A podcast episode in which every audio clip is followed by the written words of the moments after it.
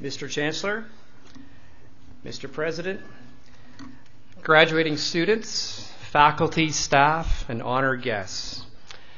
As we honor over 302 graduating students from Trent University's School of Education and Professional Learning, it is appropriate that we pay tribute to a special man who is synonymous with the growth of this province's public education system and who played an integral role in the creation of Trent University. That man's name is the Honorable William Grenville Davis, Premier of Ontario from 1971 to 1985. First elected to the provincial legislature in 1959 from what was then the rural riding of Peel, Ontario, William Davis quickly ascended the halls of power at Queen's Park. In 1962, at the age of 33, this new MPP became the youngest member ever appointed to a cabinet position as the new Minister of Education. In 1964, he assumed the additional responsibility for Minister of University Affairs. Over the next decade, Minister Davis would oversee the largest investment in public education in the province's history. Between 1962 and 1971, spending on public education would rise a staggering 454%.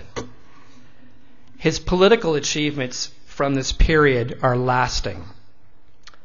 3,676 school boards, many of which had oversight for one room schoolhouses, were reduced in number to 192.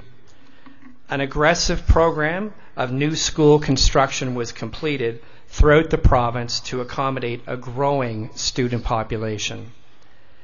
Bill 153 was passed, creating 22 new community based colleges across Ontario. TV Ontario was created, and in the process, introduced millions of families and future university faculty and administrators to the world of Sesame Street.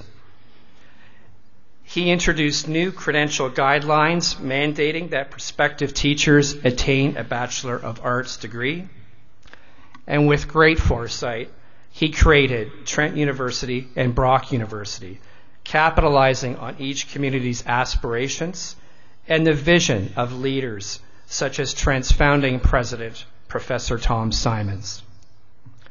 At the pinnacle of his career, as Minister of Education, Minister Davis saw to it that 70 cents of every tax dollar collected was committed back to public education.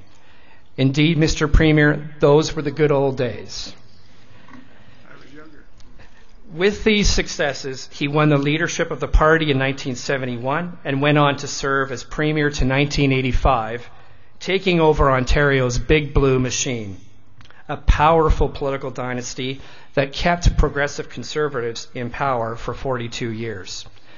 During his premiership, the government said no to the construction of the Spadina Expressway, introduced rent controls, and extended full funding to Ontario's separate school boards.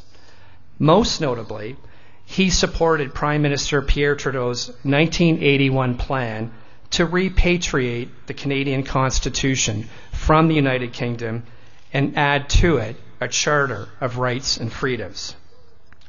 Premier Davis's role in those constitutional negotiations was pivotal in achieving a compromise, resulting in the passage of the Constitution Act in 1982, guaranteeing Canadians the rights and the freedoms that we cherish today. As a respected statesman in federal provincial relations, he has very much influenced the future of our nation state for years to come.